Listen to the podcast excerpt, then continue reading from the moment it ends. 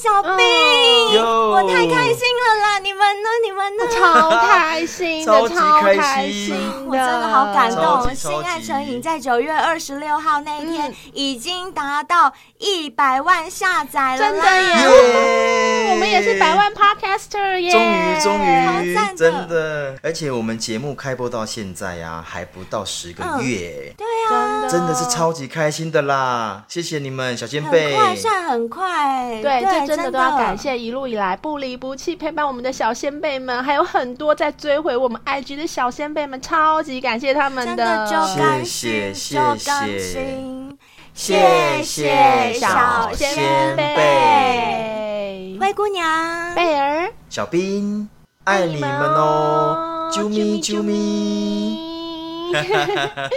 你们说，为了回馈大家对我们的爱戴，是我们又要举办抽奖活动了啦！哎呀，应该啦，应该啦。对啊，我们这次啊，准备了六套健身器材要送给我们的小先辈们。哇哇！哎，不对啊，那为什么是准备六套？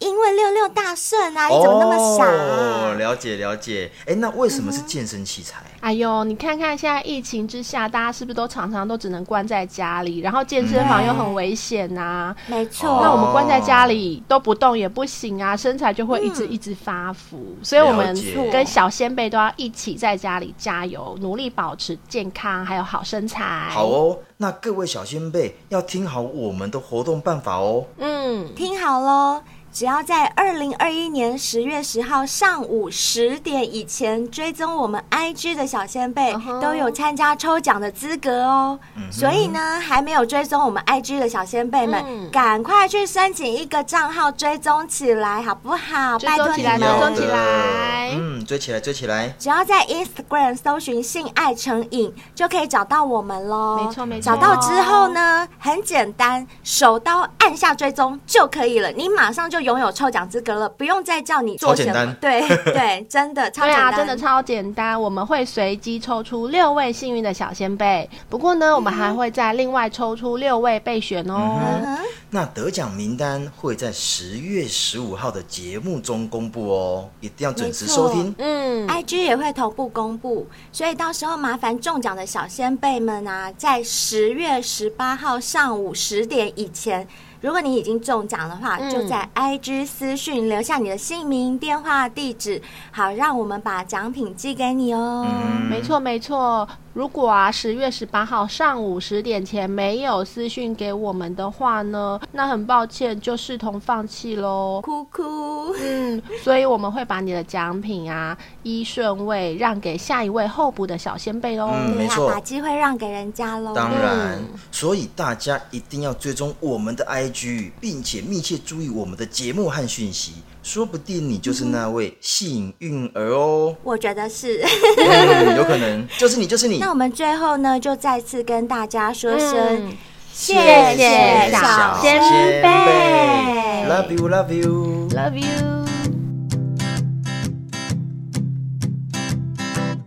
Won't you be my Won't you be my Hello，大家好，我是贝儿，我是灰姑娘，欢迎来到性爱成瘾。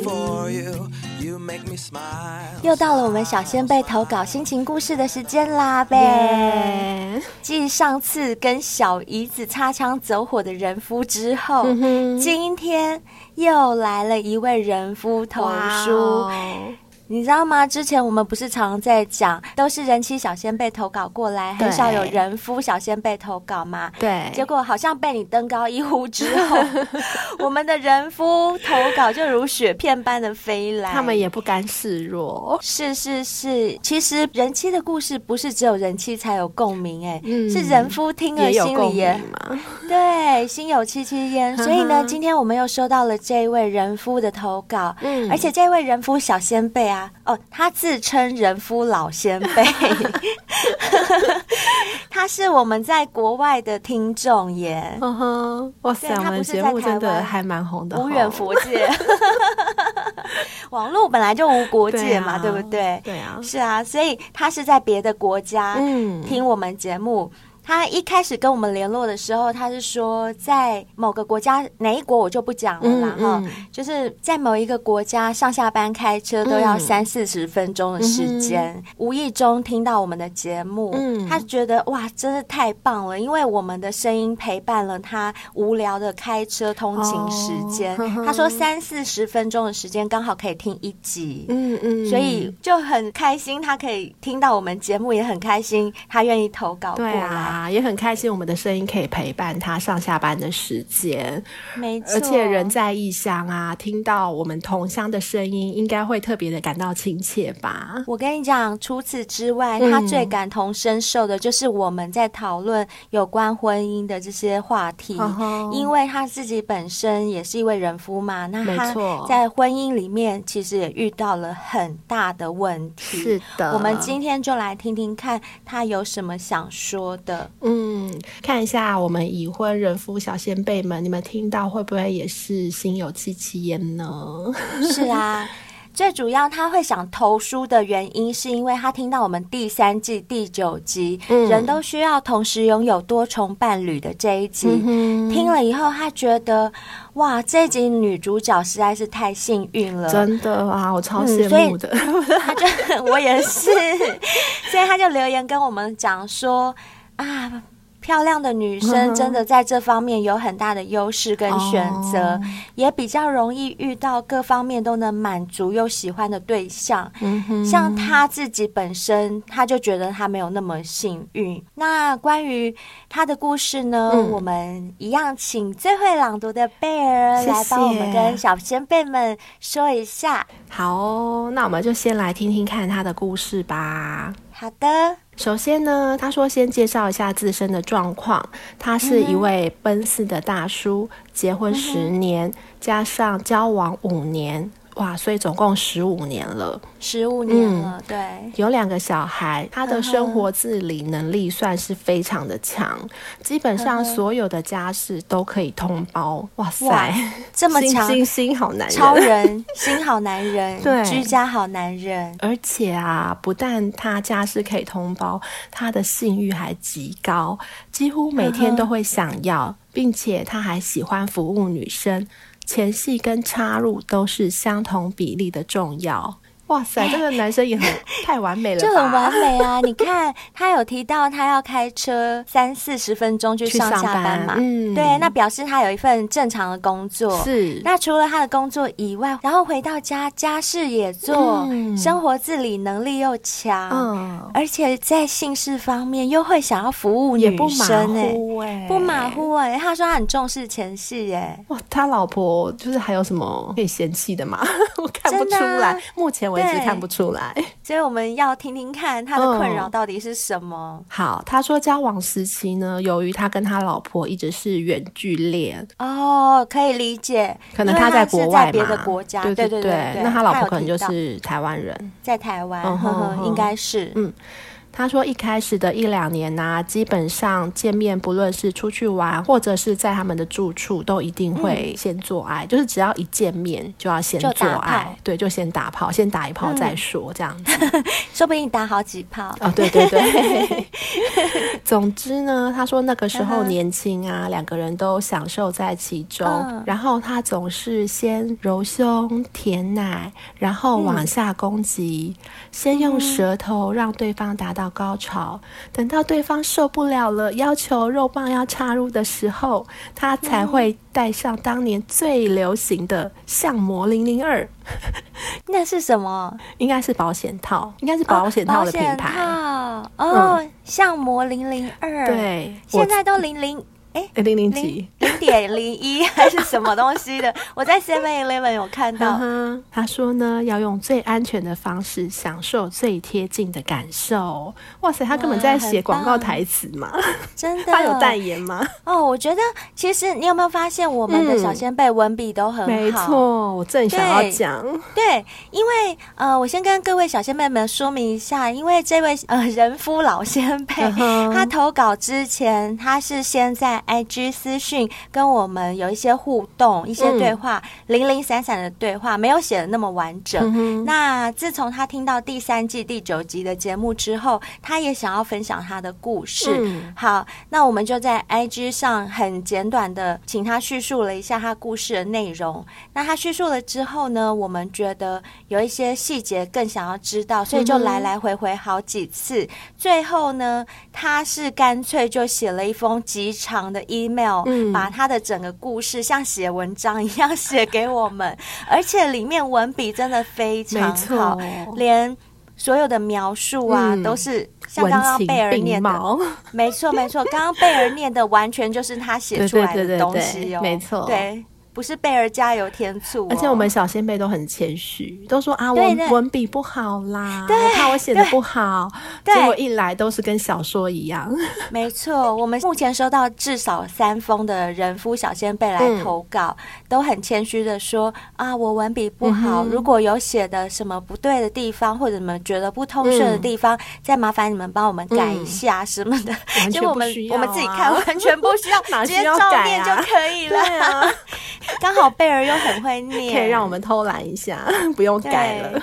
好，那我们就继续听下去喽。好哦。后来啊，时间久了，加上持续的远距，一年见面三到四次，在当时念书的地方遇到了同样来自故乡的学妹，进而互相好感，发生了第一次的出轨。哦。哦，远距恋情真的会这样啦，因为远水救不了近火嘛，啊、是远水灭不了近火。啊，灭不了近火，是是是，一定要近水才有办法先得月，近水了才先得月，而且他们一年见三到四次，其实算多了耶，就是以远距来讲的话、对对对，因为他的国家是离台湾非常远的一个国家，对对对，但是还是三四次是不够的。的不够啊！虽然以远距恋情来讲，这样的见面次数算多，算多了，对对。但是以性、嗯、性行为来讲的话，根本就不够。是的，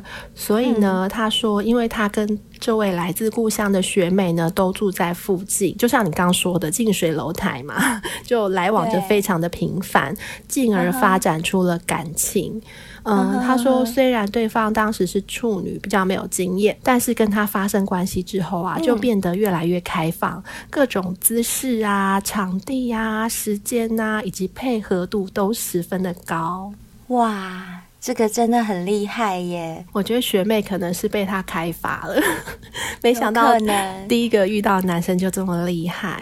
没错，而且那时候一定就是干柴遇上烈火，嗯、因为两个人都同时在国外留学嘛。嗯、那你看，在西方人的圈子里面，其实华人就是少数啊。嗯、那难得有华人在一起，而且又就是刚好情窦初开的那种年纪啊，嗯、青春期一定会非常想的、啊。没错，这时候假。假如不知道父母有没有在身边，通常是没有嘛，然后都那种留学生都自己在那边住，嗯、那这样子机会很大，超多的机会超多的，一定就会搞啊。然后啊，他说有过出游的时候，和朋友们一起住旅馆，在棉被里偷偷的做，嗯、或者是呢，哦、单独出游的时候，在旅馆的阳台激战。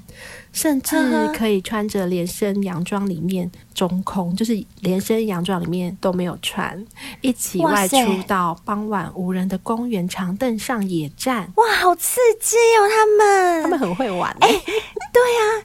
哎，他刚刚讲的那个什么出游时和朋友们一起住旅馆，在棉被里面偷偷做，嗯、就是大家一起睡大通铺，对不对？嗯、对。然后跟男朋友在棉被里面实在受不了了，哦哦、就对，就小小声的，就是不发出声音，嗯、然后棉被底下一直在干，这样最好玩了，就偷偷做，嗯，然后不能叫出来。还有，你看他们在旅馆阳台激战，那不是我最向往的吗？啊、你最喜欢的、啊、被看吗？对。我超级想，其实我不是想被看，我只是想 享受那种自由的感觉。人家没有想被看呢、啊，哪有？你自己明明说过你喜欢被看，没有啦，是要再次澄清就对了。对，我只是想要享受那种自由自在的感觉，不受拘束。嗯嗯、而且他穿着连身洋装，里面中空。中空的意思就是内衣跟内裤都没穿，对。然后就一直到无人的公园长凳上野战，对不对？哇塞！哎，贝尔，嗯，我们不是都去过欧美国家吗？对。欧美国家的那种公园都很舒服，对，不对？而且他们的长凳上面感觉就超浪漫的，我也很想在上面耶。你你知道吗？坐在那种长凳上面，你就可以幻想，如果是男生坐着，嗯、然后你跨坐在他身上，这样、啊、是不是很爽？真的。然后在月光下，感觉超浪漫的。对。可是台湾好像没有那种环境，台湾人太多了啦。可是台湾还是有听说，像什么 大安森林公园，还是常常传出有那种野战，你会被偷拍的吧？就是被偷拍啊！有很多年轻人都被偷拍，太可怕了。对，不行不行。可是如果是在国外就没关系，没错，反正没人认识嘛，被拍就被拍。没错，在国外胆子就会大了起来。他说啊，这一切都是正宫无法接受，也绝无可能答应的 fantasy。哎，为什么正宫的角色好像通常都是这样？吼、嗯，对啊，好奇怪哦，古板吗？还是一板一眼？对，为什么会这样？正宫都要扮演这种角色啊？我觉得或许不是因为正宫要扮演这种角色，而是男生都喜欢找这种女生当正宫，哦、对对对，对不对？没错，都喜欢找那种比较保守的，嗯、然后比较乖的。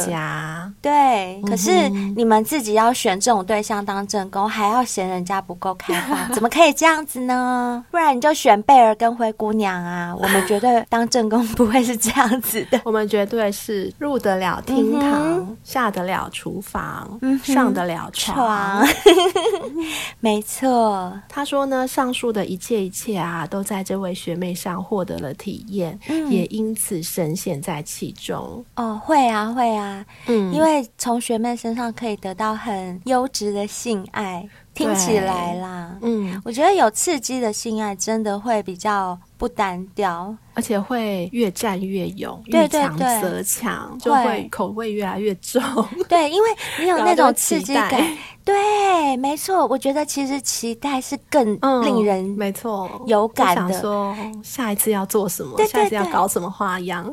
别想下一次了，就包括我们上次讲过，你昨天晚上才做过，今天走路脚开开的时候，你就会一直想了，脚在发抖，对不对？对呀，就是这样的感觉，会让人感觉很甜蜜，对感情应该是很加分才对。对，嗯，所以呢，他说他们在一起将近三年的时间，哇，三年哦，嗯，在一起三年，因为远距嘛，正宫就不在身边，所以他跟正宫还是维持着，还是维持着跟。学妹偷吃三年，对。哇，所以他说大部分的时间都是陪在学妹身旁，嗯，那学妹反而就更像他的女朋友了，因为就在身边啊。当然，而且他们就是接近半同居的状态。嗯，真的被我料中，就是没大人嘛，对不对？嗯嗯，就自己住，一定会这样的。嗯，而且啊，我们的人夫老先辈他真的是超优质的男生。他说他不但照顾学妹的生活，嗯，准备他的三餐。然后一起上学，哇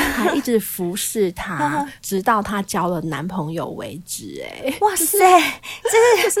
替人家照顾老婆的意思，就是照顾的非常好，啊、再交到后面的男生手上。啊、他为什么会愿意这样子奉献呢、啊？嗯，好，关于这一点，其实我后来有问他，这个等你讲完整个故事之后，我再来补充好了。好啊，嗯，他说这位学妹已经交了男朋友了嘛，嗯、那刚好呢，这个时候学期也结束了，对，所以呢，他在台湾的女朋友就飞到了那个国家。那他们同居了一阵子之后啊，就就决定结婚，所以两个还算是有一个 happy ending 嘛，对不对？嗯，算起来是啦，目前啦，对，而且 对。也可以持续这么久，其实我也蛮佩服的耶。照理说，学妹的角色其实已经高于女朋友了，可是照理说这样应该学妹会被扶正才对，正宫会被抛弃。嗯、通常的剧情是这样演嘛？没错，对，结果没想到，哎。他把学妹交到下一个男人手上，然后自己也跟原本的女友就结婚了。嗯，嗯，算是 happy ending。我觉得他可能对老婆的选择有一他一定的标准吧。我觉得是，我觉得是。嗯，然后他说婚后呢，他们两个原本想好好享受两人世界。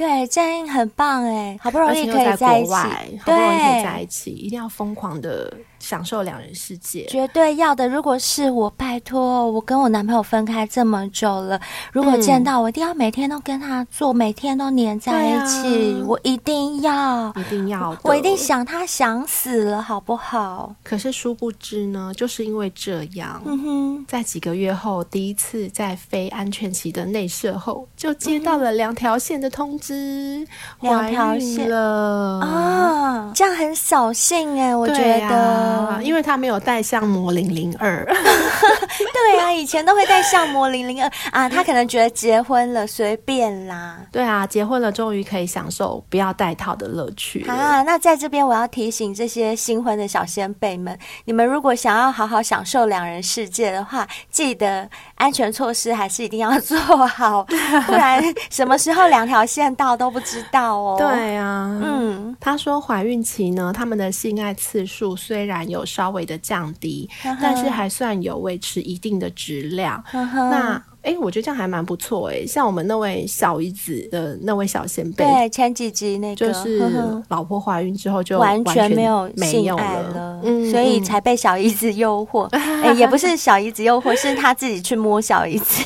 对 对，所以我们人夫老先辈这一点还算 OK，还算 OK 啦，嗯、至少只是降低，不是没有。对，嗯、那他说，身为人夫呢，煮饭啊、洗衣呀、啊、接送也都样样到位。哇！原本想说进入到婚姻了，就应该终于选择好好持家。持家哦，持家是他的责任，他持家，对对对对 对，哦，不是老婆的责任。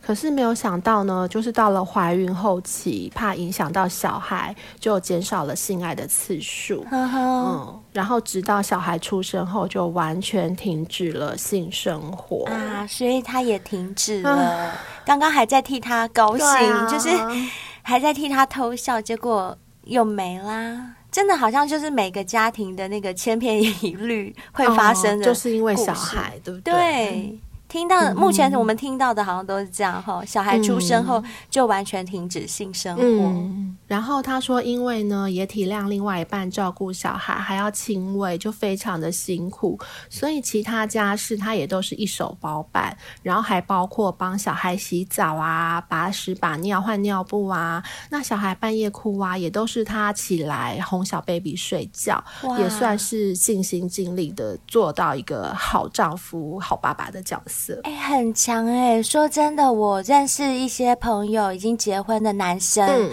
他们有些是连小孩尿布都没换过的，也有哎、欸，错。对，就什么都不会这样，真的。连泡奶都不会。对，而且据我朋友告诉我，新手爸妈好像没有一天晚上是睡得饱觉的。哦因为听说小婴儿就是半夜一定会哭闹，他为什么要哭？你真的是搞不懂哎、欸，不知道明明他、嗯、有的时候是饿啊，有的时候是尿不湿啊，可是有的时候是他也吃饱了，也尿了，嗯、也洗干净了，嗯、他就是哭，就真的很奇怪。真的没办法，只能撑过那段婴儿时期。对，而且贝尔，你知道婴儿哭的时候，嗯、有时候他们是撕心裂肺的撕喉咙哭、欸，哎，尖叫着哭。没错，你真的会很……我看过那个小朋友这样子哭过，我想说，我天哪！而且哭到整个脸都很红，涨红了，涨红，红用尽生命的在哭，生命在哭。对，没错。这样子其实对爸妈来讲很煎熬哎、欸，因为你如果说哭个一天两天也就算了，说不定前三年，年。对都是这样子每天的哭，那这样其实对爸妈来讲很累，所以他这么体谅他的另外一半，因为你刚刚有提到另外一半要亲自喂小孩母乳嘛，对，对不对？所以他还把所有的事情都一手包办，嗯嗯，这算是真的是很好很好的老公哎、欸，嗯嗯，他说也许他没有。完美到一百分啦，但是他也很少听到他老婆赞美他，或或者是有一些正面的回应。哎呦，我觉得这就是问题所在了。我觉得每个人都应该要对别人，就是不管是你的亲朋好友也好啊，嗯、另外一半也好，对他们做的事情要保持一种感谢的态度，因为没有人是应该要为你做什么的。而且我觉得我们就是都不要吝啬去赞美别人，对，不管是你的朋友、你的同事，你见到同事一早就跟他说：“哎、欸，你今天穿的很漂亮。”哎，他可以高兴一整天。没错，他今天上班一整天心情都很好。没错，没错，嗯、真的。像我有时候坐计程车回去啊，回到家我下车，我就会跟司机先生说：“希望你生意兴隆哦。”然后他们就会超高兴的，嗯、很开心，很开心。他们就说：“啊、好好，谢谢，谢谢，谢谢。”就会很开心。然后像我有时候叫外卖啊，那个外送员来。然后我都会跟他们多讲一句，我只不过多讲一句说辛苦了，哦啊啊、他们就好高兴，超级高兴的。嗯，嗯，所以我真的觉得适时的赞美，不要、嗯、真的不要吝啬你的赞美，适时的赞美可以为别人的生活和你自己都带来快乐。嗯、对啊，你自己心情应该也会很好吧？会，绝对会。我每次称赞完别人之后，我心情都很好。很对，因为你会看到别人开心的笑容，啊、那笑容是可以感染你的。他说，除了老婆没有正面的回应之外啊，重点是他的性欲也完全没有出口。那他有几度的想要尝试亲近老婆，嗯、但是呢，他只要手一摸上老婆的乳房啊，嗯、就被很嫌弃的推开，说：“哦哟，很痛哎、欸！”啊，对，他说连摸上乳房都被嫌弃的，更别说是往下进攻。嗯、那在经过几次的失败之后啊，他就不想再尝试了。呵呵，我没有办法想象，因为我没有生过小孩，可是我在想。可能他真的奶很痛吧？是不是？就是我觉得应该是，因为再加上我有朋友也有喂母乳的，嗯、他们有跟我讲说，那个小孩子在吸奶的时候，你不要看他没有牙齿哦，嗯、他们好像也是会很力很强，对，就是会很用力的咬，用力的吸，然后。嗯奶头都会，会破皮，会破皮，而且奶头会肿的超级大。嗯、对，可能那样子奶很痛吧，才不想让他摸。我觉得是这样，有可能啦，是有可能。可是我觉得男生就是你给他碰了几次钉子之后啊，嗯、就是也会觉得说面子挂不住，就觉得啊，算了算了，不要就算了。对，应该就是这样的心情。嗯哼，所以就后来他也不再求欢了，是不是？对，所以他说他就开始找另外的出口，就开始。在网络上啊，找一些聊天的对象，但也仅止于就是在网络上聊天啦，哦、这样子就维持了一年半多。呵呵呵呵，虽然身体上没有出口，但心灵上至少有一些出口啦，就是 跟一些网友聊天这样子，呵呵，就是 过干瘾就对了，可以这样嘴炮，嗯，就过个干瘾，望梅止渴一下。对对，他说之后呢，再一次回台湾的机会，他就约。了聊得来的网友见面，那当然就是会发生关系喽，不然干嘛见面？哦，所以他婚后他还是去约炮了，就对了。呃，但是也是在他回台湾的时候，他在。国外的时候是没有啦，就是只有在网络上聊天啊、哦。对对，我的意思是说，他在家里是一个这么完美的老公，嗯、结果还是忍不住出去约炮，还是忍不住，忍不住了。哎，真的忍不住，这真的忍不住啦，怎么忍呢、啊？他真的就是完全为了发泄他的需求嘛，呵呵，所以他做完离开之后，他心里还是有一种亏欠感，是对炮友亏欠，还是对老婆亏欠？他应该服侍的很好啦，所以应该不会对。好有亏欠，oh. 他觉得对老婆还是有点亏欠感。对，毕竟第一次偷吃吧，oh, 对，可能第二次、第三次，对对对，久了就不会觉得怎么样了。然后他说，回到家之后呢，他的性生活啊、嗯、也是没有好转，就是老婆也是。不喜欢做，不太想要做。直到有一天呢，老婆突然跟他说，想要再生一个小孩，因为觉得只有一个小孩的话，那个小孩会比较孤单吧，哦、所以他想要再生一个小孩，让小孩有伴。哎，那很好啊，这样他们就可以一直不断的干，不断的干，因为要生小孩嘛，总不能没性生活怎么生，对，对，对，对，对不对？不能无性生殖。对啊，对啊。所以呢，他也因为这样就开始恢复了有性的生活。嗯、呃，可是因为他跟他老婆实在是太久没有做了，所以一开始还蛮不顺的。哦，很久没做，突然做一定很尴尬吧？你连要怎么舔他奶，要怎么摸，好像都有点忘记了吧？会不会？嗯，但是他说不顺也是一开始啦，嗯、那后来循序渐进的，为了生小孩，所以就可以疯狂的无套内射，嗯、所以也算是谷底反弹的一段高潮。嗯、然后他们两个呢，又好像回到交往时期的热恋，嗯，这样的频率呢，想当然而也就是很快就怀孕了。哦，那还蛮。厉害的他，可是你看看他自己也有说，他跟他老婆就是在那段疯狂做爱的时期，嗯、就好像回到交往时的热恋。嗯、所以我觉得人真的就是很需要性，哦、如果没有性的爱啊，我觉得真的是会慢慢慢慢的越来越淡哎。哦，真的，性跟爱真的是分不开哈。如果没有性的话，就会越来越不爱。我觉得会，我也觉得会，我也觉得会有性的话会越来越爱。我真的还蛮。好奇，他老婆就是回复到有性生活的时候，对，那感觉那感情一定会更亲密啊？为什么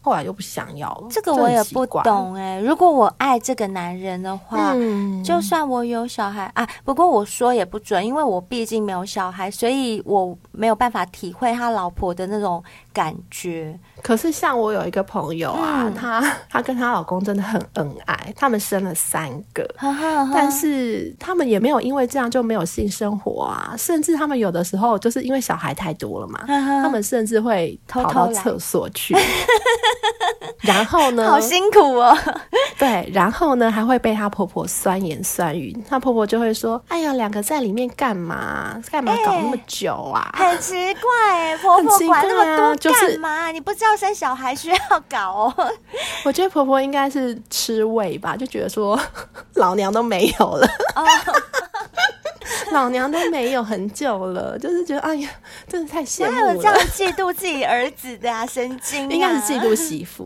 不会对自己儿子这样。对呀、啊，就很奇怪啊，这种心态好病态、哦。然后我就跟他讲说，你没有回你婆婆说在里面干嘛？在里面干嘛？就是在里面干啦，没有妈啦，就是啊，是啊，管那么多干嘛？管那么多干嘛？没有麻，所以还是有人生了很多小孩，还是会有性生活的啊。我觉得真的就是啊，真的每个人状况，所以我也很难想象。因为虽然我自己没有小孩，但是我我自己啦，我就会幻想，我要是有小孩，可是我很爱我先生的话，嗯、那我当然会每天都想跟他做啊，因为我觉得有爱就是一定要做啊，嗯，不然爱来干嘛？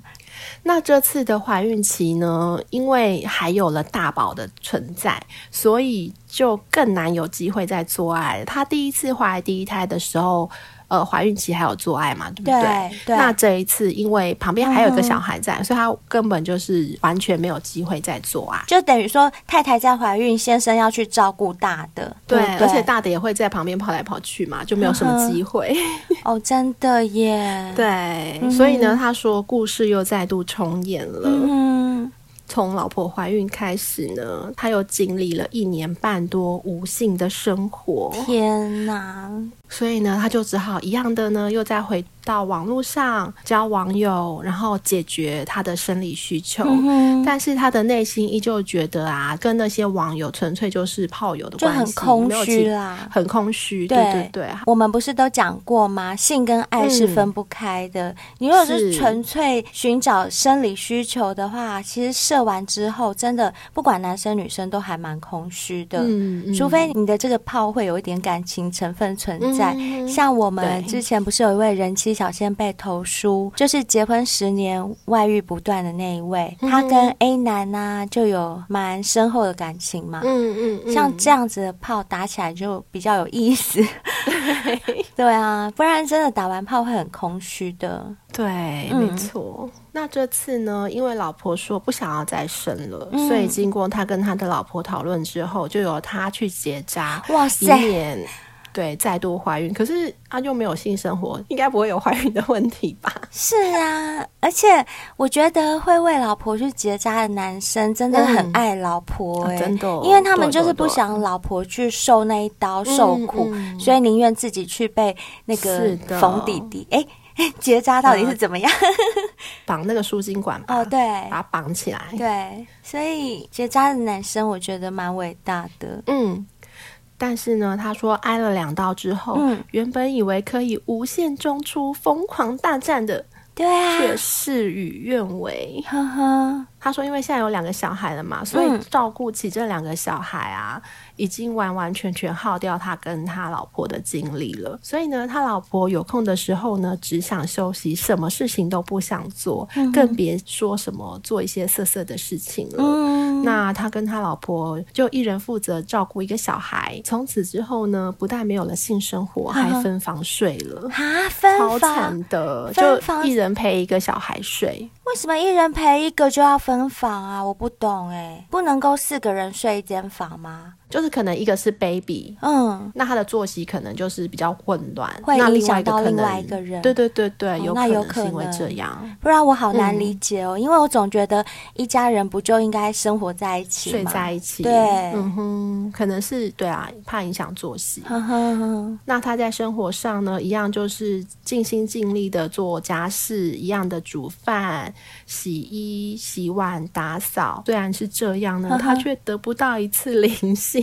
渐渐的，他自己也就放弃了。嗯，可是有的时候呢，难得久久一次，老婆突然想要做爱的时候，他就想说：“哇，终于可以做爱了！”所以他要好好的享受这完整的过程，嗯、要从他最爱的品欲、前戏开始嘛。嗯，但是全部都被老婆删除。哇，他老婆只希望他呢，赶快抹上润滑液，稍微有感觉之后，就赶快进入速战速决。啊 好粗糙的性爱哦！我觉得他老婆比较像男生，对，在这一方面来说，对，我其实可以想象，他可能真的带小孩带到太累了。你不觉得他这只是在教功课的感觉吗？他可能也觉得是老公想要，他就啊，快点快点，跟来啦，跟来！说不定他老婆还一边看报纸抽烟，没有啦，开玩笑的。哎呀，我又开始歪楼了。对啊，真是。说这个也完全不是他想要的性爱，谁要啊？谁要啊？这个我也不想啊。其实我说真的啊，贝尔，嗯，你有没有觉得这样听下来，说不定他老婆早就觉得没有新鲜感了，不想跟他做了，会不会？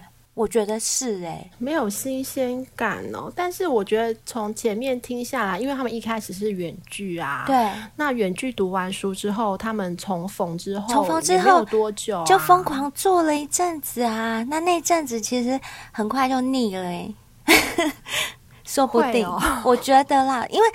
当然还经历过他老婆生小孩吧，嗯，我觉得生小孩应该是一个很大的关卡。就一方面已经有点腻了，再加上生小孩就更有借口，就想说更累啦。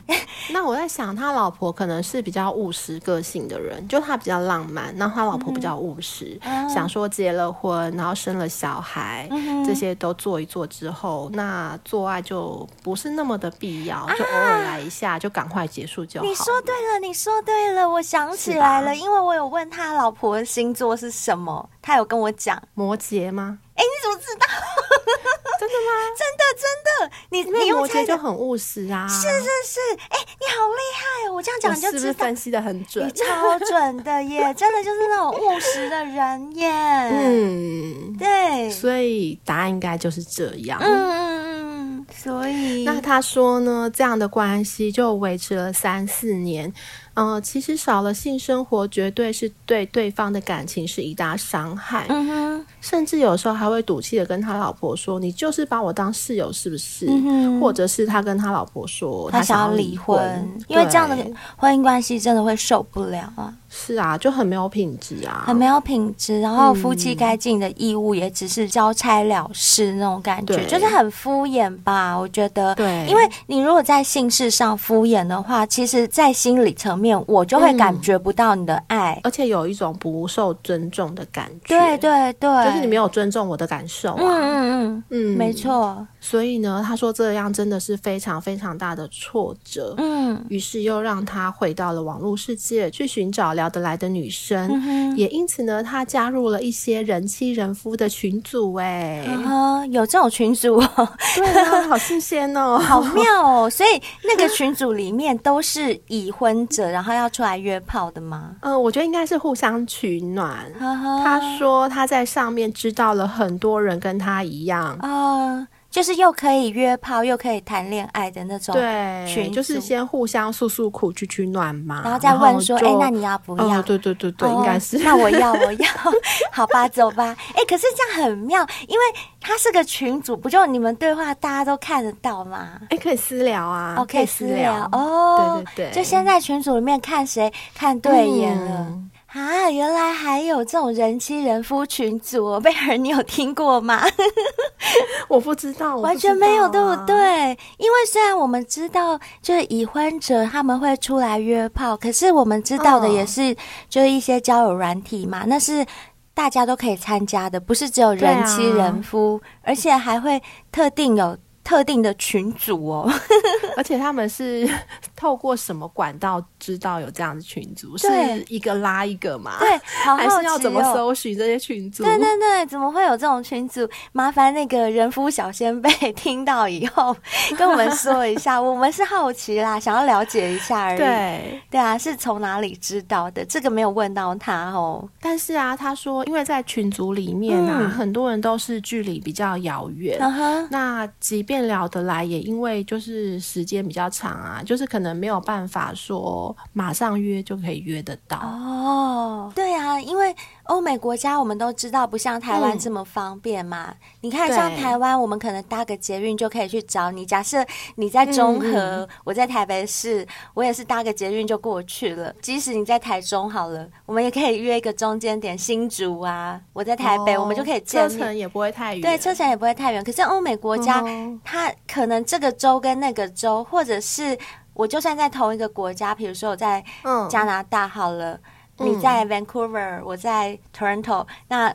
我们两个要见面，就是一个很困难的事情，很遥远的距离。对对对，所以即使就很像说，我现在约到一个，然后他是在台东或者是在花莲，在蓝屿，好了，然后 蓝屿隔了一片海，我整个人就冷掉了吧？我划船过去的时间都已经被浇熄了。对呀、啊，真的是，就算聊得来，也约不到炮，对不对？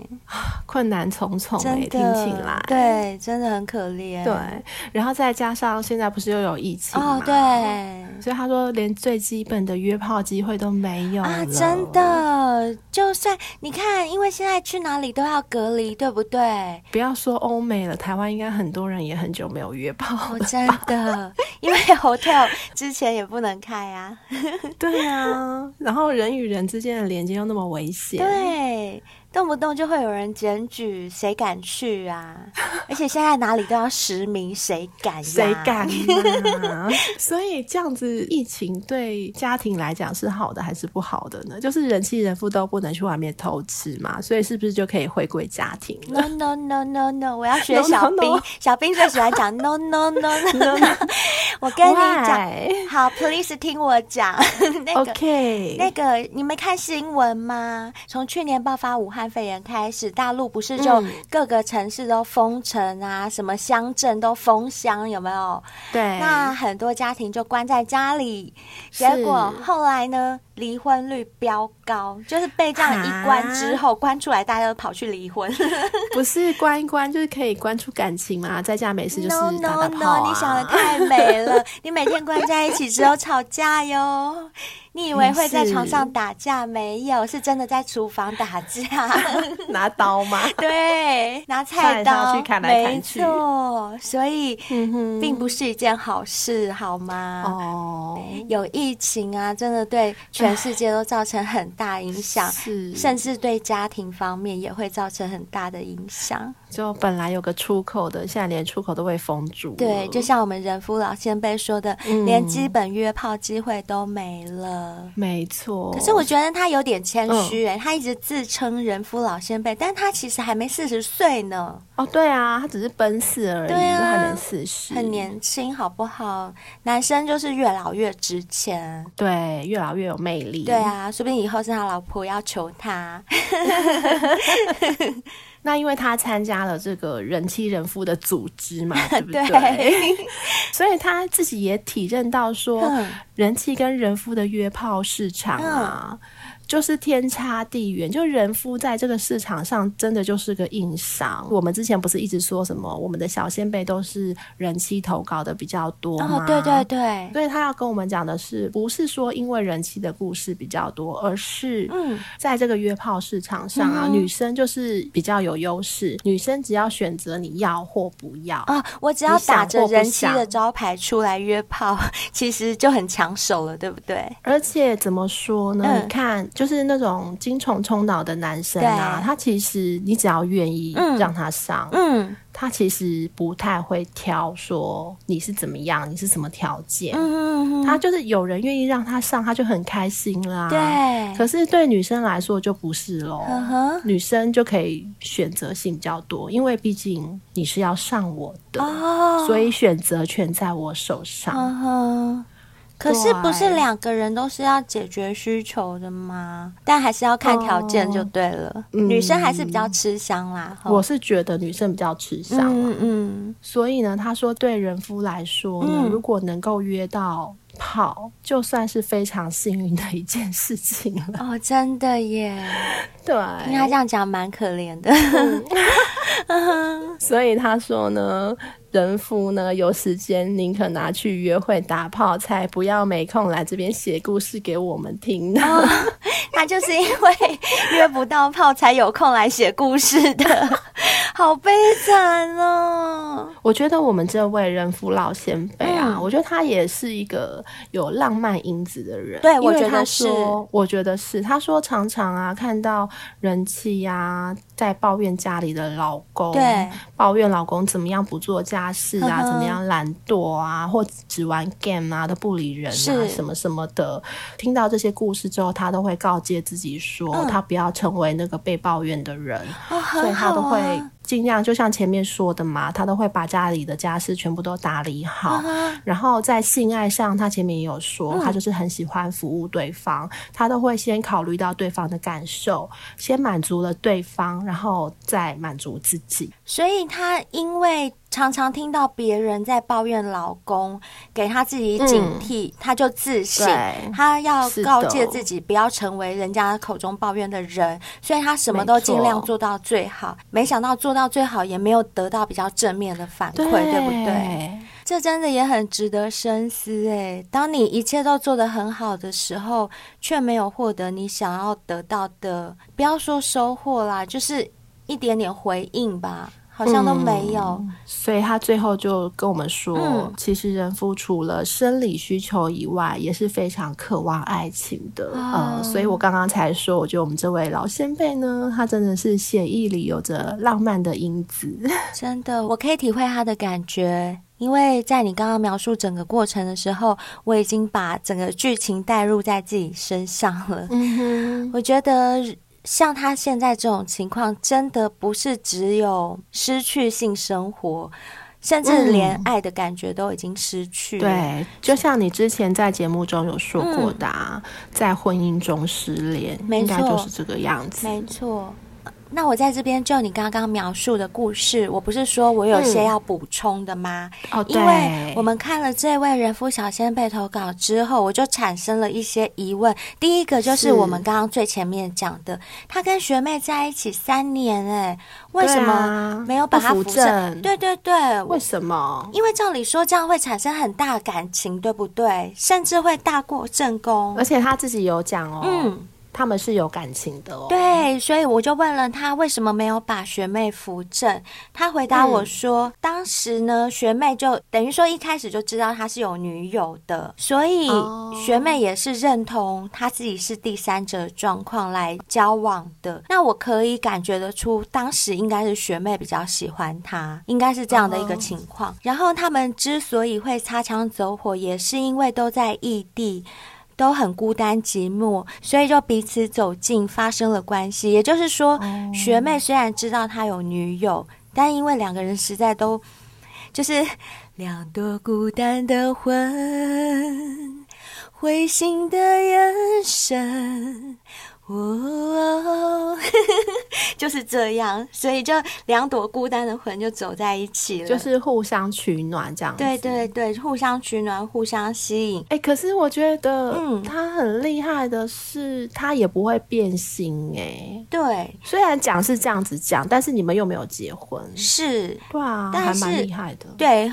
所以我现在要稍微解释一下，因为他有告诉我原因。他后来跟学妹互动虽然越来越密切，也有产生感情，而且学妹哦，她也真的有几度要求要扶正，因为绝对是拜托我第一次给你耶，你记得吗？啊、学妹是处女耶，是，所以她一定会想要扶正的啊。对，可是因为。当时男主角我们的小先辈他没有跟正宫准备提分手，再加上我还有一个原因，我觉得这是牵扯到我们之前有做的一个单集，我们有讲到门当户对的问题，对不对？嗯嗯。我猜想，因为人夫老先辈给我的反馈是说，他当时并没有准备好跟正宫提分手。另外加上家庭背景的差异，包括价值观和宗教信仰，他也觉得跟学妹在一起的话，未来也会有很多摩擦。哦，oh. 所以在一年多的时候，有跟学妹提过要分开。可是因为学妹苦苦哀求说不希望分开，你也知道，其实我觉得我们应该可以体会学妹的心情，对不对？嗯哼，就是你真的。很爱这个人，虽然你知道他有女朋友，嗯、可是你都已经把第一次那么珍贵的第一次给他了，啊、当然不希望分开啊！就算你要我做个小的，我都愿意，可能有这样的心态吧。哦、所以也就是在学妹苦苦哀求的情况下，人夫老先辈就是想说，好吧，那就继续维持这样的关系吧，反正我在那边也是寂寞嘛。那我觉得我们的人夫老先辈他也是一个蛮理智的男生。因为你看，听他的描述，嗯、他会顾虑到家庭状况、价值观，还有宗教信仰，所以他很清楚，要结婚不是两个人的事情，是两个家庭，对，是两个家子的事情，所以他把这个也考虑在内。这就是为什么他会选择正宫当他的老婆，嗯、而不是学妹当他的老婆的原因。嗯，那他这样讲，你可以理解吗？可以理解，可以，可以。可是呢，我告诉你，人就是犯贱。讲是这样讲，对不对？嗯，那他们不是一直维持了快三年吗？对，终于有一天，我觉得老天爷还给那个学妹了。哦，嗯，她遇到了后来的男朋友，就是终于有人愿意珍惜她，对她好了，所以学妹也决定斩断这样的情丝，这段关系，嗯、去交真正的男朋友。嗯，嗯，那当学妹开始敞开心胸要去接纳别的男人，确定跟他分手，要跟别人在一起以后。后反而是我们的小先辈心里产生了很大的失落感跟难过。他说他难过到半年以上，哎，失去了才知道珍惜。对，人性就是这样，人真的很犯贱。我这样讲，那个人夫小仙妹不要生我的气哦。我讲的是事实，因为不要说你啦，我也是啦。就是人真的很犯贱，你真的要失去以后才会懂得珍惜。在你身边的时候，就跟呼吸空气一样自然，你都不会觉得说有什么该珍惜的。当你哪一天缺氧的时候，你才会觉得哇，这个氧气好珍贵，好重要哦。对，那也还好。就是这位人夫小先辈，他至少还有一个正牌女友嘛，嗯、所以虽然失去这一个，他心很痛，但是他也不是全然什么都没有，只不过他没想到的是，哎，会不会这是老天的一种惩罚？哦，哎。哎，不要这样想啊！好，不要这样想，不要这样想。然后呢，再来，我也有问人夫小先辈，我说：“那你现在投稿给我们，听你这样的描述，我很想知道一件事情，就是，嗯，他对他的老婆到底还有没有爱？”对，嗯，所以我也有问他，然后他就回答我说：“现在对老婆就像是家人一样的爱，那就跟我们之前讲的一样啊，从爱情升华为亲情了嘛。”嗯，哦，他也提到说，就像之前灰姑娘说到的，转换了感情的感觉，像是家人一样，嗯，其实也是期待能有个爱情的爱，但是这需要两个人都愿意也努力。所以我还蛮好奇一点的，嗯，什么？就是他老婆到底还爱不爱他？就讲起来有点残酷啦。嗯。对，可是我，我觉得这个结论我刚刚前面就讲过了，嗯、我前面就已经大胆预测过了，因为我们自己是女人，嗯、其实我我觉得你跟我心里都有答案了啦，是不是？是是，是，对啊，但我们就不要把 不要把这话说破，不要戳破，对对对，因为如果真的很爱一个人的时候，尤其是女人。像贝尔，你不是说过，如果你真很爱一个男人，就算他叫你去杀人放火，你说不定也会去做，对不对？对，是是啊，所以该认清、该面对的就去面对它吧。而且他提到说，自从老婆当了妈妈以后，常常就太关注小孩，而忽略了老公。哎，好像很多女生会犯这个毛病。你 换你学小兵，我觉得呢，我觉得小兵没有，小兵没有这样洋腔洋调，好不好？我觉得呢，他是小 A，我觉得 no no no 后面就很适合这样腔扬调嘛。对，但小兵没有。我觉得呢，对小孩的爱跟对老公的爱是两码子的事情，不可能因为我爱了小孩就不爱老公。对，这真的是两码子事。跟小孩子之间的是亲情，跟老公之间的应该是爱情啊，没错。对不对？然后他还有提到说，现在即便他们的关系是这样，每逢情人节啊，或是生日啊，一些重大的纪念日，他还是一样都会送花跟卡片，只不过从老婆那边永远得不到。很多正向的回应，哦，这会让人觉得好哦，就是等于是他自己单方面的，一直很想要维系这个婚姻，一直想要找回那个热情，可是对方却是给你很冷淡的回应，就像热脸贴人家冷屁股那种感觉。对，所以就他的这些回答之后，我又衍生了新的问题问他，就是我问他说：“那如果再重来一次的话？”你还是会选择进入婚姻吗？你还是会想要、嗯、想要结婚吗？他回答我说，应该还是会结婚，但是呢，小孩就可有可无。嗯嗯，而且就算要有的话，应该也不会那么早生。他一定会先享受一下两人的生活久一点。他还提到说，婚姻有很多面向，而且也很复杂。不单是两个人而已，还是两个家庭背景的结合。嗯，从各方面来说，家庭背景跟两个人的背景还有个性呢，他跟他老婆是合得来的，所以他们很少吵架。这方面他是没有后悔。嗯，可是如果从性生活的角度来看的话，他倒是会觉得说，配合度跟放得开的话，可能说不定他之前选学妹会比较适合。嗯啊，好无奈哦！这就像我们说的，有一好没两好，啊，没有两好。所以你说说，人是不是同时需要拥有多重伴侣？真的啊，大家去听一下我们第三季第九集那一集，好不好？嗯，来讨论的这件事情。接下来就是我最后又有问到他说，那如果说现在有约炮的机会呢？嗯，你还是会让它发生吗？他说：“如果有机会的话，可能还是会发生。虽然他会一直提醒自己不要放感情，但是就像灰姑娘说的，感情很难控制。如果遇到了，也很难阻止发生。如果只是约炮，反倒心理上会比较容易过得去一点。”所以他也不保证说他之后的约炮会不会放感情，因为我觉得他现在跟他老婆的关系，就像我刚刚提出的问题嘛，他老婆现在对他还有爱吗？嗯、对，嗯，就是就我这样听起来，他老婆给他的回应真的很少，所以他在这段婚姻里面，现在不但没有性，嗯、爱似乎也很少了。那假设他在外面遇到的对象能给他心又给他爱，他当然不能保证他不会付出感情啊。对，而且你们有没有听到他的回答？其实他回答并没有把小孩放在考虑的，呃，没有提到，或者是对他没有提到。哎，我觉得小孩子在这个性跟爱的应该是分开来谈的吧，因为现在对小孩应该是一种责任哦。虽然我对小孩有责任，但是我还是想要追求我自己的性跟爱啊。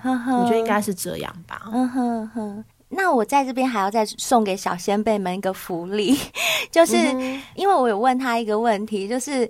我很好奇，他跟正宫的性爱方面，跟那个学妹之间性爱方面的比较啊，他其实有做了很详细的描述，哎，我就来把它稍微念一遍，因为小仙贝们就爱听这个啊，他们才不要听我们刚刚讲那么震惊的事呢。那我先说，他跟他正宫印象最深刻的一次哈，是当时远距离嘛，半年多后见面的那一晚。从一开始前戏胸部跟阴蒂，他都舔弄一番以后，他就拿出准备许久的跳蛋，嗯、先在阴蒂那边边插边震一会儿，接着呢，突如其来的一个灵感，就把跳蛋放入阴道里面，再把肉棒插入。开着震动，越插越深，所以他跟正宫也是玩过很猛的耶。他先把正宫也是可以玩的啊，就是因为他前面不是有形容说他跟学妹做的一些事情是正宫无法做的。对，其实他们那时候久别重逢、胜新婚的时候，也做过很刺激的事情啊。只不过后来可能真的，我觉得就是。有点腻了吧？坦白讲，跟生了小孩都有影响。所以呢，他那时候形容啊，不仅是把跳蛋插到阴道里面，再把肉棒放进去抽插，一小段时间以后，他就感觉他的正宫全身开始紧绷，而且感觉到小穴收紧，他就在持续进攻，并且加大力度，就一直啪啪啪一直进攻。就过一会儿啊，那个紧绷的身体忽然放松，变成。不自主的抽蓄，就是女生高潮的时候不是都会、嗯、对，我们都知道，嗯、就是会抽蓄嘛。同时，他也感觉到小穴里有很明显而且力道很强的收缩感，就是一直收放、嗯、收放、收放这样子挤压他的肉棒。他说这样的状况大概持续了三分钟，很久哎、欸，哇塞，好爽、哦，超久的，听到就觉得很爽。对啊，那一定是很爽才可以抽那么久，不然像我们一般高潮。大概可能几秒钟吧，对不对？不是啊，那这样怎么会腻？对啊，我也觉得很奇怪耶。嗯，所以然后呢？对，他说后来就是他被这样强烈的收缩就夹出来就射了。嗯，而且重点是哦，他说那一次射了以后，他的正宫没有反应哦，将近十分钟才慢慢舒缓过来，然后跟他讲说。就是等于说射了以后，他他老婆好像昏倒一样，就是完全没 反应，爽对，爽到昏倒了。对，然后将近十分钟才慢慢舒缓过来，跟他讲说：“哇，刚刚完全空白了一阵子，哎，哦，我懂，我大概可以体会，你可以体会哦，因为我有时候高潮的时候会头晕。哦，真的吗？嗯，就是下来就是走路都会歪七扭八的，我好像也会耶，会头晕。”他说他那一次是心想说很久没见面，所以想要让两人都能感受到性爱的美好，就尽量的去挑动他的性欲跟快感。没想到他竟然能运用玩具达成阴道高潮，他自己也很意外。他说这是他跟正宫最刺激跟最有印象的一次性爱。嗯哼，那他跟学妹印象最深刻的有两次，一次是他们跟朋友们一起出游，因为是穷学生们，所以大家都。住同一间省钱，这就是我们刚刚讲到的嘛。哦，他前面有稍微提到，对对对，嗯。但是呢，因为他们在同学之间是台面下的关系，没有人知道他们是在一起的，嗯哼。所以他们两个没有睡在一起。嗯。他的学妹跟一个女生朋友睡一张床，然后这位人夫老先辈他就睡在家床靠近学妹的位置，可能是那种行军床之类的。但是这个低是。那因为白天大家出去玩都玩得很累，所以关灯后就很快的听到此起彼落的打呼声。也因为他们出去玩很多天了，所以他跟学妹其实是很多天没有做。嗯、这时候他就色心起来啊，偷偷把手往高的床上摸过去，先摸到学妹的腿。他形容说，学妹穿着短睡裤，然后往上从衣摆下面探入。嗯哼，他想说，哎、欸，学妹竟然穿着内衣睡，废话，跟那么多同学出去，谁会脱内衣睡？有男有女的，当然要穿内衣啊。对，然后，但是他就很惊讶，为什么学妹会穿着内衣睡？可能跟他睡的时候都不会穿内衣啦。嗯。然后他就形容说，手呢就盖上隔着厚厚胸罩的学妹内内。他说学妹是 big cup，开始隔着胸罩揉学妹的奶。看见呢？对，隔着厚厚的胸罩，因为学妹是 big cup，他还有强调，如果是 D cup 就不用厚厚的胸罩，就薄薄的。你要讲的是这个吧？是。好，这不是重点。然后呢，他压着压着，就从那个胸罩的开口那边，将手指探入胸罩内，挑逗学妹的奶头。然后这时候学妹一定会有反应啦。嗯，她也还没睡，所以她的身体就开始出现微幅的摆动跟反应，而且重点是奶头就明显的挺立着，就坚挺了起来。嗯。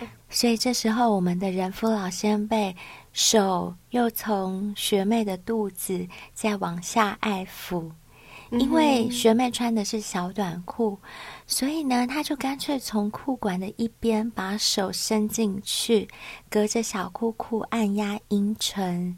这时候，他都可以感觉到阴唇那边的湿气，感觉到湿气以后啊，他的手指就马上从内裤旁进入。去抠弄小穴，嗯、他说他手一伸进去就摸到湿淋淋的一片，超湿的。结果他就开始搓揉他的阴蒂跟阴唇，那学妹真的是受不了了，她身体就不断的紧绷跟放松，紧绷跟放松，嗯，就一直在那边扭动。后来他最后他实在是受不了，拜托谁经得起这样的挑逗啊？啊然后。就偷偷的把被子往人夫老先辈的床上移动，然后这时候、嗯、老先辈就赶快把他被子拉开，让学妹钻进来。嗯嗯、后来学妹就背对他侧躺，两个人就呈现一个注音符号鸽字形，鸽、嗯、那个注音符号鸽字形，面对着其他人，因为他们这样就可以看到其他人有没有醒着，哦、对不对？对。对然后两个就盖着被子，人夫老先辈的双手环绕过学妹，把她前扣式的内衣解开，开始搓揉她的奶子跟奶头。同时呢，两个人也把裤子都脱到膝盖的地方，没有全脱，嗯、因为这样穿比较快，比较快。对，就这样面对所有人哦，然后从后面进入她，但因为很紧张嘛。所以呢，嗯、里面就比平常更紧一点，而且一边抽插、嗯、一边随时注意着其他人。有人稍微翻身或者稍微动作，他们两个就会马上停下来，对，就静止暂停。嗯、所以那时候他可以感觉到很强烈的两个人心跳声。而且因为紧张刺激，很久没做就很想射，可是因为是临时起意，是无套啊，对不对？哦，所以他跟学妹说他要射了。那学妹就马上钻到被窝里面，用嘴含住去接着口爆哦。对，因为她不敢射在里面啊，因为没有用那个什么相模零零零零二。对，所以跟学妹就讲好，快点，我要射。学妹就赶快很机灵的钻到被子里面，用嘴巴含住她的大屌，然后就射在嘴里。而且啊，啊，该不会？吞下去吧。哎，你怎么知道？因为他们怕去厕所会吵醒其他人啊。所以学妹就默默把精液吞下去，然后穿好衣裤，再回到她的位置去睡。这是她跟学妹的一个经历。学妹真的很爱她，学妹真的很爱她，我只能这么说。我觉得我这样听起来，其实我蛮心疼学妹的。老实说，嗯、我也很心疼我们人夫老先辈啦，因为我觉得他真的是一个完美的好男人。可是，嗯，啊。总之，我觉得人都很可怜，嗯、每个人都有 每个人可怜的地方。我不能够同情心太过泛滥，我要中立一点。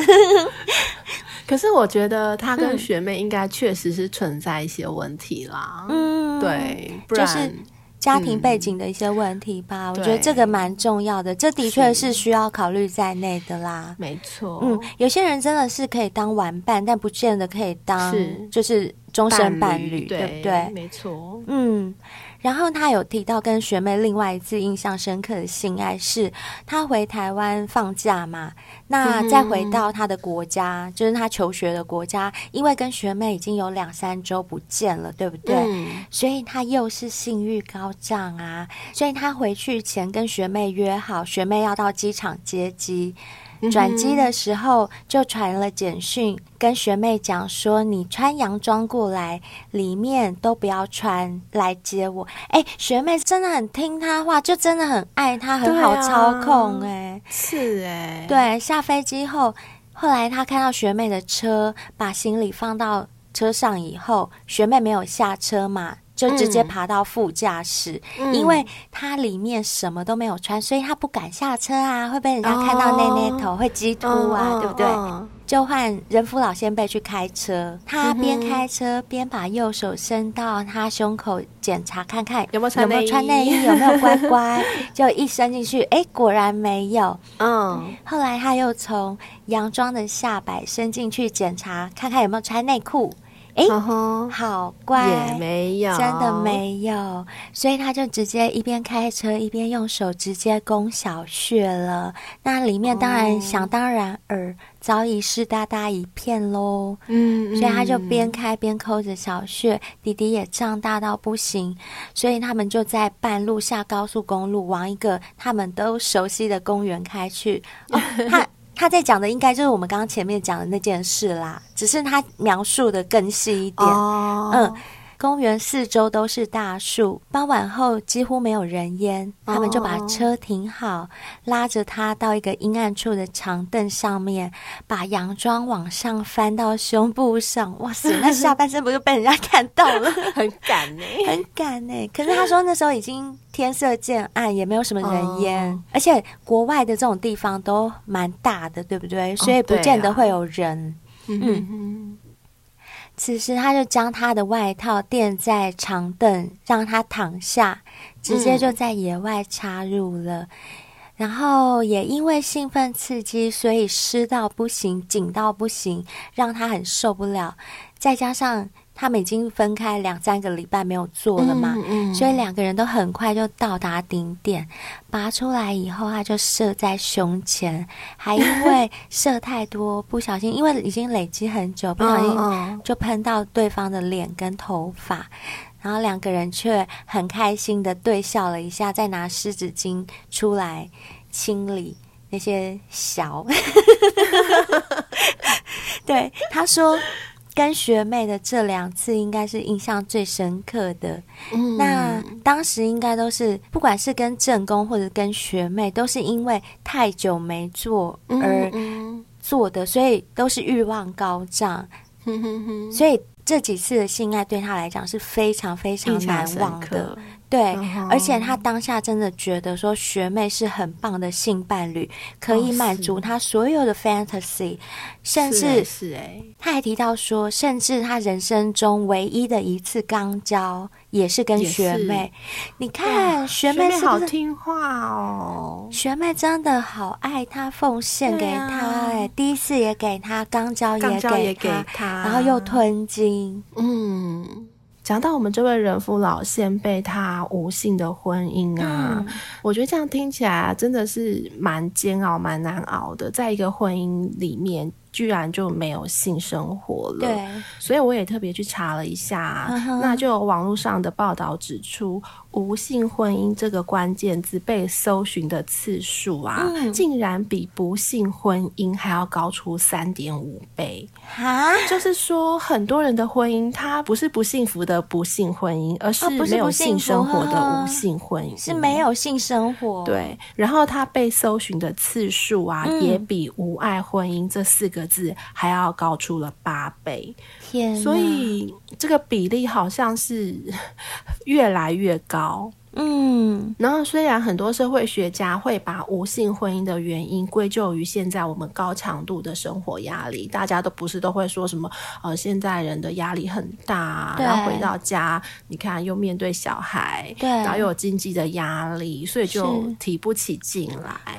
但是他们说这个结论其实是错误的。哦，那是是。什么原因？我好好奇哦。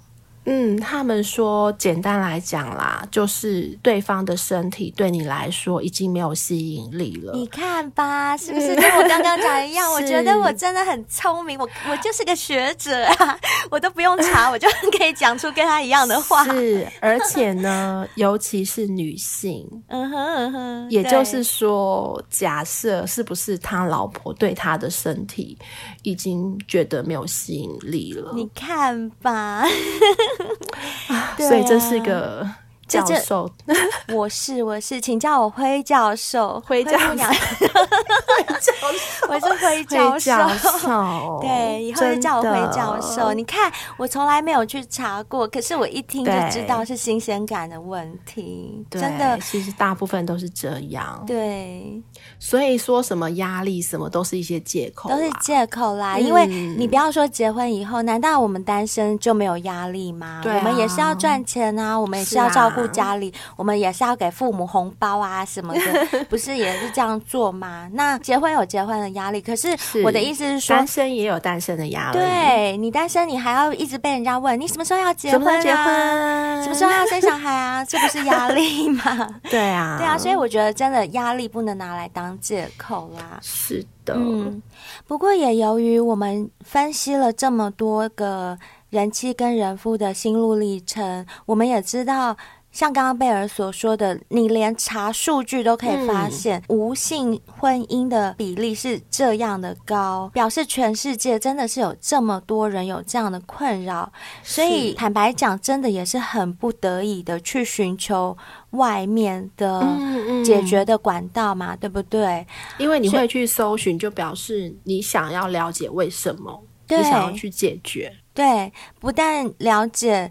那了解之后，问题还是没有解决吗？所以还是得寻求一个方式去去解决。不管你是嫖妓也好，去约炮也好，这都是一种解决方式嘛。嗯、我们先姑且不论这方式是对或错，我个人是觉得啦，有问题本来就应该要去解决它，因为问题不解决，它放在那边就会一直腐烂发臭。嗯、对，你一个小问题不解决，它就会衍生出更大的问题。嗯、个人啦，我个人是认为说，有时候我。我们不要站在道德的制高点去指责别人。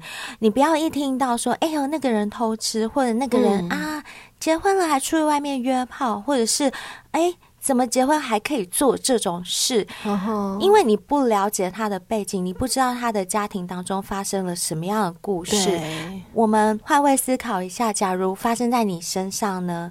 那你你可能可以很义正言辞的说：“不会啊，我就忍耐一辈子。”你真的忍得了吗？真的忍得了再说哦。或者是很多人就会说：“嗯，啊，你干嘛这样子啊？你觉得怎么样？怎么样？你就离婚啊，就离婚就好啦。你干嘛害你另外一半要去承受这些？啊、怎么样？怎么样？那请问一下。他承受那些，那我承受什么？对不对？就是我觉得每个人都有每个人的立场，或者是很多的无奈吧。嗯、我觉得，因为并不是说，就像我们之前也讲过很多次，嗯，离婚并不是说你想象的那么简单，哦，就离婚就好啦。你讲的非常的轻松，但是对别人来说，他有非常多的面向需要考虑，并不是你轻松带过一句就离婚就好啦，嗯、这么容易就解决的事情。没错，而且这个事间又衍生了另外一个让我思考的问题。我有时候都会想说，正义魔人真的是好人吗？他真的是站在正义的这一方吗？像。这一阵子疫情环伺，我们都知道一出门就是得戴口罩，对不对？嗯。可是我看到新闻，在高雄有一个钢筋工程行的老板，他有发布一些影片。那影片是什么？是在工地工作的工人，在夏天这么炎热的天气下，嗯、他们要搬钢筋、扛那些重物，嗯、然后戴着口罩。戴着安全帽，对他们来讲已经非常闷，然后那个汗呐、啊，还有他们连呼吸都很困难的情况下，嗯嗯、只不过中午总要放饭吧，中午你不能不让人家吃便当吧？嗯、他们在。工地空旷的地方，旁边没有别人哦。空旷的地方，在那边吃便当，就会有所谓的正义魔人拿着手机一直拍他们，嗯、跟他们讲说：“哎、欸，现在要戴口罩，你们知不知道？你们怎么可以把口罩拿下来？”那他们就说我们在吃饭，而且他们是在空旷的地方，可是正义魔人就不管，就把他们这样的行为拍下来，然后交到警察局，警察就必须依法开罚。他这样一罚，你知道吗？那些工人两三天的薪水就没了耶。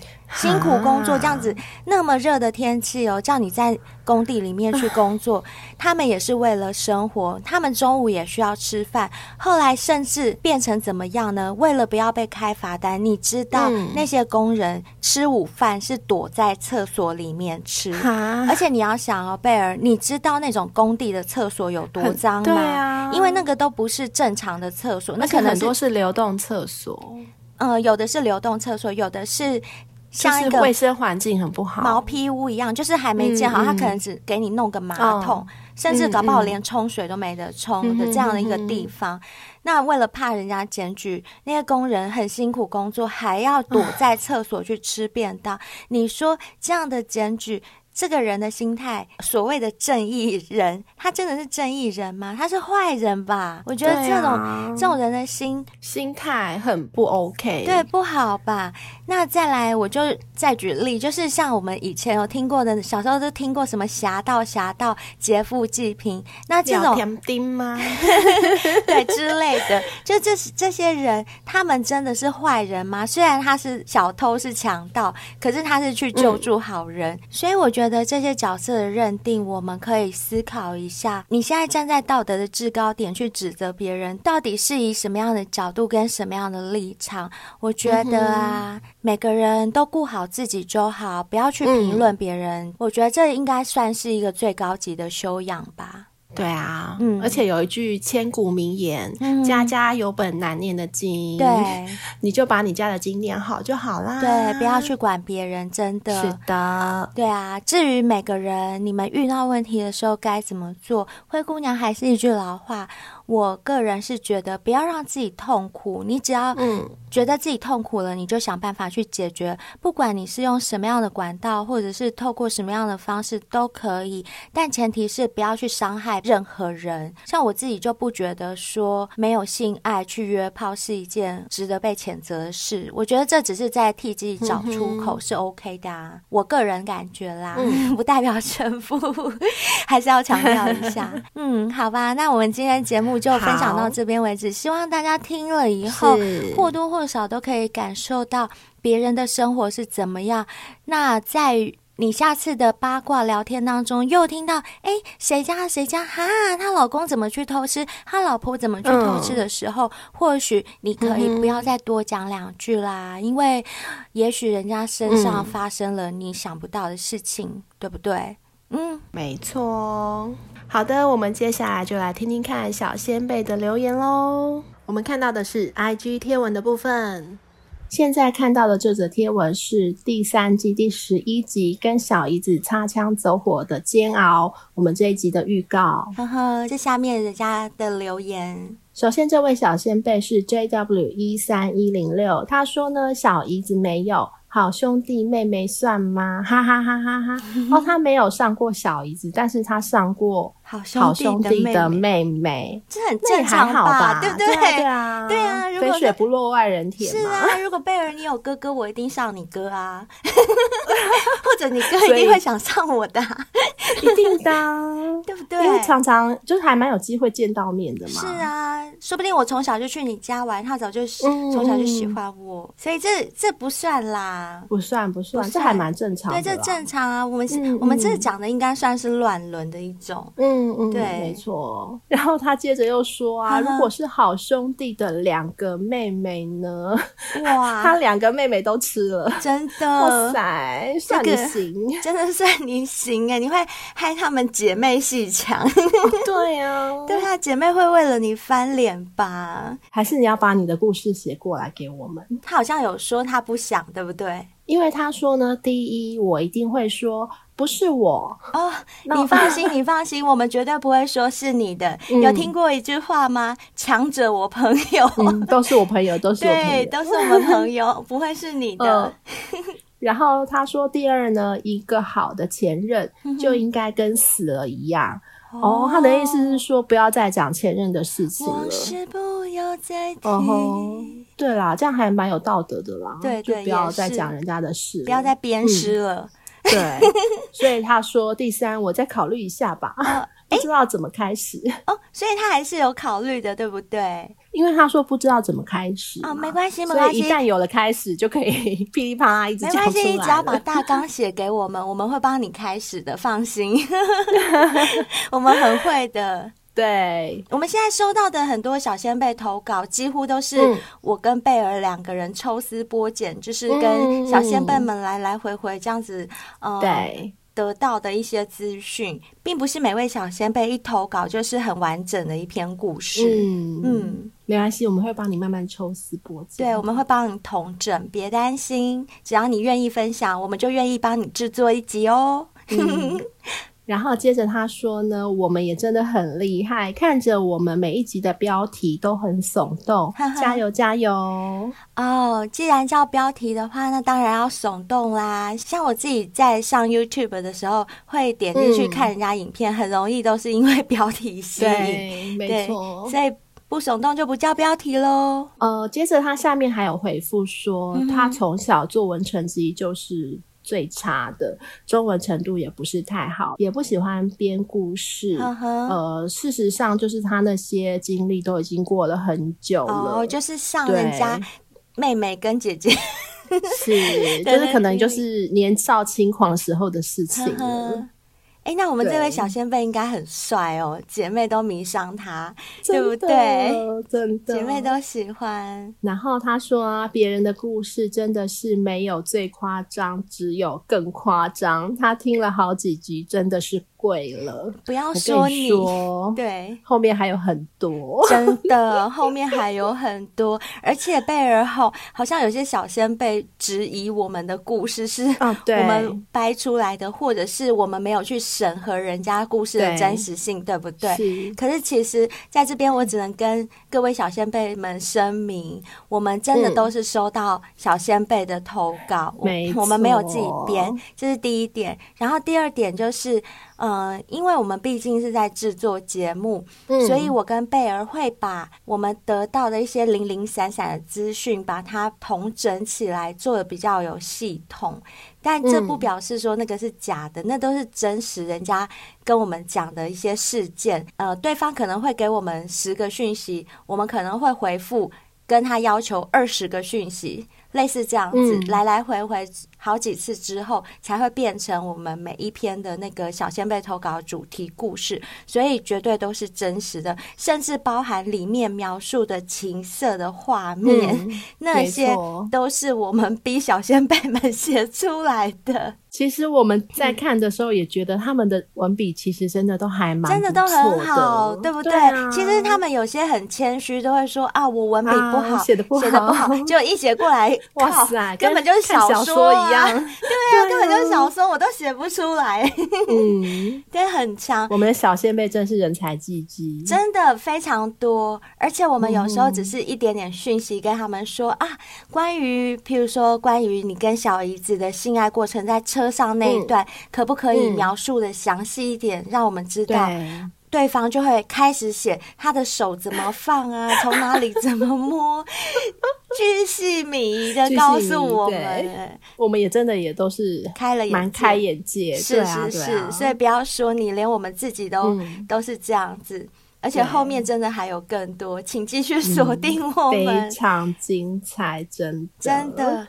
啊，对了，贝儿在这边还要感谢一下这位小先贝耶。嗯，你知道要谢什么吗？啊、我知道啊，这是我们的干爹嘛，奶爸，奶爸，谢谢你，谢谢你抖内我们哦，我们知道是你，谢谢，谢谢。好，接下来这位是 T Y R I O N 七九零四，他说：“你其实没有小姨子。”这个投稿明显是自嗨的幻想文。我想大家比较有兴趣的是听众的亲身经历。嗯、这个小先辈的投稿内容还不如灰姑娘直接读少年阿宾。我是你们的忠实听众，建议灰姑娘在投稿内容审阅上要多下点功夫。加油！我很喜欢你们制作的内容。好，谢谢你。首先，很谢谢你喜欢我们的制作。是的。再来就是可能要跟你稍微澄清一下下，就是。呃，我们刚刚上一趴有讲过了，嗯嗯，就是其实我们收到投稿真的都是真实小仙贝们寄 email 过来的，嗯、那只不过内容方面呢，呃，我们其实我跟贝儿也没有加油添醋哦，我们完全就是依照小仙贝提供的资讯，嗯、只是我们把它更有系统化，或者是运用我们的主持方式把它讲得活灵活现的，可能在听众的耳里听起来会。有那种强烈的戏剧效果，或者是觉得故事很夸张，嗯，但这真的是真人真事、真实在发生的事情。嗯。当然，我也不能要求你不要去质疑它的可信度，但我们只能在这边跟你们说，我们确实都是收到人家的投稿来信。那至于审核的方面，嗯也不是说我们不去审核或者是怎么样，我们不去怀疑故事真实性的与否，是因为其实就像我们刚刚说的，很多小仙贝来信的时候，他们并不是一个完整的故事，他们只是可能有某几个讯息。那经过我们抽丝剥茧跟来回的这样交流啊、比对，才统整出一个很完整的故事给大家听。所以我个人还是觉得这方面的可信度是很高的，因为经手的是我们自己嘛，所以我们很清楚。而且我觉得啊，嗯、其实因为我们不是新闻节目，就是 你就抱着一种比较轻松、比较娱乐，就算是看连续剧、听广播剧的心态，我觉得这样会比较好啦。就是放轻松一点嘛，不用那么认真。就像是我们看到他们的投稿，我们真的也觉得哇塞，超夸张的。对，但是我们也不会去质疑说这到底是真的还是假的。其实我觉得真的假的，真的其实没那么重要啦，就是大家喜欢听，这比较重要。嗯但我还是必须强调，我们这边都是真的。对对，好，接下来这位是 Y O T Z 九三，他说：“其实这张主题是两位美女的好身材、大长腿。”哦，谢谢你啊，谢谢你，谢谢你的称赞。因为这张照片我们放的是我们两个半复古风的那个对照片嘛，所以我有跟他说，我们这穿的是复古风的那个造型。但是他说看起来还是走在时尚的尖端。哎呦，谢谢，真会讲话呢，真会讲话。我们两个尾巴翘起来了啦！我再讲一次，尾巴翘起来不是等着被干哦，又要再讲一次，就是很得意的翘而已。对，对，谢谢啦。接下来这位是 Y I P D I D I，他又来端我们了。哦，端，好，端端端端端，谢谢你，谢谢你。好，再接下来这位是 C H U A N C H U A N E N，他说听过了，很推哦，谢谢谢谢，应该蛮好听的吧？我自己觉得这一集很好听，啊、嗯，对故事性很不错，对，而且。我完全可以感受到，就是这一位人夫男主角他的内心的煎熬，嗯、因为他他其实跟我们求助的时候，一开始没有写那么多那么详细，他只是觉得他一开始其实是来问我们问题的。贝尔，你记得吗？记得，他就说是不是真的男生在老婆怀孕的时候都很容易擦枪走火？对，所以他其实原本是很苦恼的，后来我们逼他，哇哇哇对对，把他故事讲出来才。来分享给大家，所以啊，如果这样大家还要质疑可信度的话，那我也没办法喽。嗯、反正信者恒信，对啊，信者恒信喽。好，接下来这位是 A M U H 三八八八，他说：“只可惜我只有大姨子，而且已婚了。他的故事一定很精彩。”我觉得他的说法好奇怪哦。谁的故事精彩？大姨子吗？不是，而且。只有大姨子是什么意思？就大姨子、小姨子都不行啊，并不并不是说你有小姨子就可以好吗？这什么逻辑啊？而且已婚了，所以你的意思是，如果他未婚就可以了？呃、对，我觉得他的语法很妙。嗯，他可能还没想，还没想清楚，还没想清楚。呃，你说他的故事一定很精彩哦，因为我们这个是预告啦，就是对小姨子这一集的预告，所以。他在留这个言的时候，还没有听到整集故事完整的内容，所以他就很期待说这一集男主角的故事一定很精彩吧？哦，对对对。那现在你听了，你觉得怎么样呢？